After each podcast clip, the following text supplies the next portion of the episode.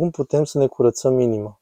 Părintele Spiridon Bailey Pentru cei care caută bucuria veșnică a împărăției lui Dumnezeu, Dumnezeu oferă o mică pregustare prin sărbătorile de peste an.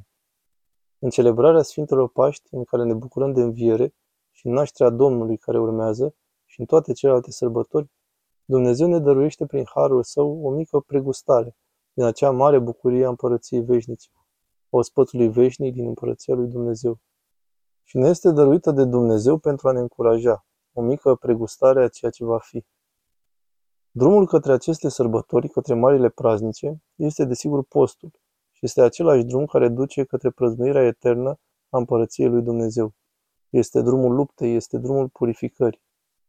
Posturile pe care le îndurăm, prin care ne străduim ca să ajungem la marile sărbători ale anului bisericesc, sunt o mică imagine a întregii noastre vieți, în care ne luptăm pentru a ajunge la această prăznuire veșnică în împărăția lui Dumnezeu.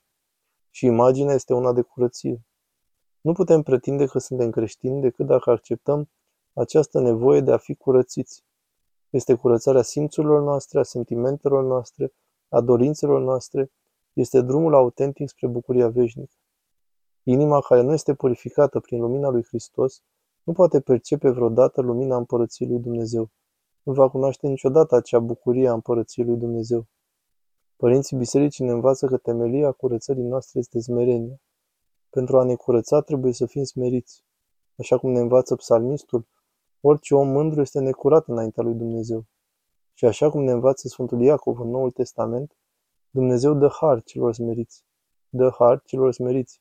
Mândria este dușmanul nostru. Mândria este o boală spirituală.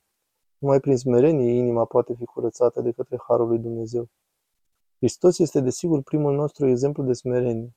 El, cel prin care toate lucrurile au fost create, lumea, tot ceea ce trăiește, noi înșine. El a devenit sărac, a suferit insulte, a suferit violențe din dragoste pentru noi, în smerenia sa. Dar noi, creaturi păcătoase, ne lăudăm atât de repede în mândria noastră. Mândria este o patimă dificilă de vindecat. Pătrunul Efrem din Sfântul Munte Atos și Arizona ne spune că mintea se murdărește cu ușurință, dar este de asemenea ușor de curățat, dar inima este greu de curățat. Mintea este ușor de poluat și ușor de curățat, dar inima este greu de vindecat. Cu mare greutate se curăță inima. În inimă și în fig patimile rădăcinile și de aceea se simte atâta durere când Dumnezeu le dezrădăcinează. Ne aduce durere vindecarea de patim. Lupta căderile care ne smeresc, înfrângerile, umilințele, pierderile din viețile noastre, acestea sunt medicamente puternice pe care Dumnezeu le îngăduie pentru a ne curăța și acestea sunt dureroase. Iar sănătatea spirituală spre care Dumnezeu ne conduce, prin intermediul acestui proces dureros și dificil, este veșnică. Nu este doar o chestiune a lumii acesteia, cum ar fi luptele, ispitele cu care ne confruntăm, cum sunt căderile pe care le întâlnim, care sunt temporare. Vindecarea pe care Dumnezeu o aduce este ceva veșnic. Dacă alegem să nu ne smerim pe noi înșine, dacă alegem să fim mândri, dacă permitem aroganței să domnească peste noi, Dumnezeu în dragostea sa ne va îngădui să fim smeriți dincolo de alegerea noastră. Și avem de ales. Putem căuta să ne smerim de bunăvoie, să ne pocăim, pentru a intra în posturi și în viața luptei duhovnicești, să ne smerim pe noi înșine, sau în dragostea și în durerea sa Dumnezeu ne va smeri, și ne va smeri dincolo de alegerile noastre. Acest proces spiritual ne cere să ne examinăm pe noi înșine. Examinarea de sine este atât de importantă. Să ne privim inimile, să ne urmărim reacțiile. Atunci când cineva ne critică, ne simțim supărați, devenim furioși, ne agățăm de resentimente față de acea persoană, amintindu-ne de ceea ce a spus despre noi sau nouă, sau ca și sfinții ne bucurăm lăuntri cu recunoștință pentru medicamentul mântuitor pe care Dumnezeu l-a îngăduit să-l gustăm. Inima mândră se va supăra, va avea resentimente. Inima smerită va accepta criticile și inima smerită este cea care va fi în pace. După cum am spus, acesta e un proces dureros, în special la început. Dezrădăcinarea mândriei necesită o apropiere de sine, necesită o recunoaștere a propriei noastre păcătoșenii, pentru că mândria se ascunde sub atât de multe lucruri pe care le facem și trebuie să o învingem. Trebuie să ne acuzăm pe noi înșine cu mai multă forță decât oricine altcineva orice critică am auzit sau primit de la alții, să ne criticăm pe noi înșine, să ne reproșăm nouă înșine mai puternic decât oricine și să fim întotdeauna primii care să oferim și să căutăm iertare. Să fim întotdeauna primii. Să nu ne agățăm de dorința de a avea dreptate și de a ne dovedi dreptatea, ci să căutăm și să oferim iertare. Bătrânul Efrem ne spune, cei blânzi sunt cei care vor intra în împărăția lui Dumnezeu și cei mândri sunt cei care vor rămâne afară.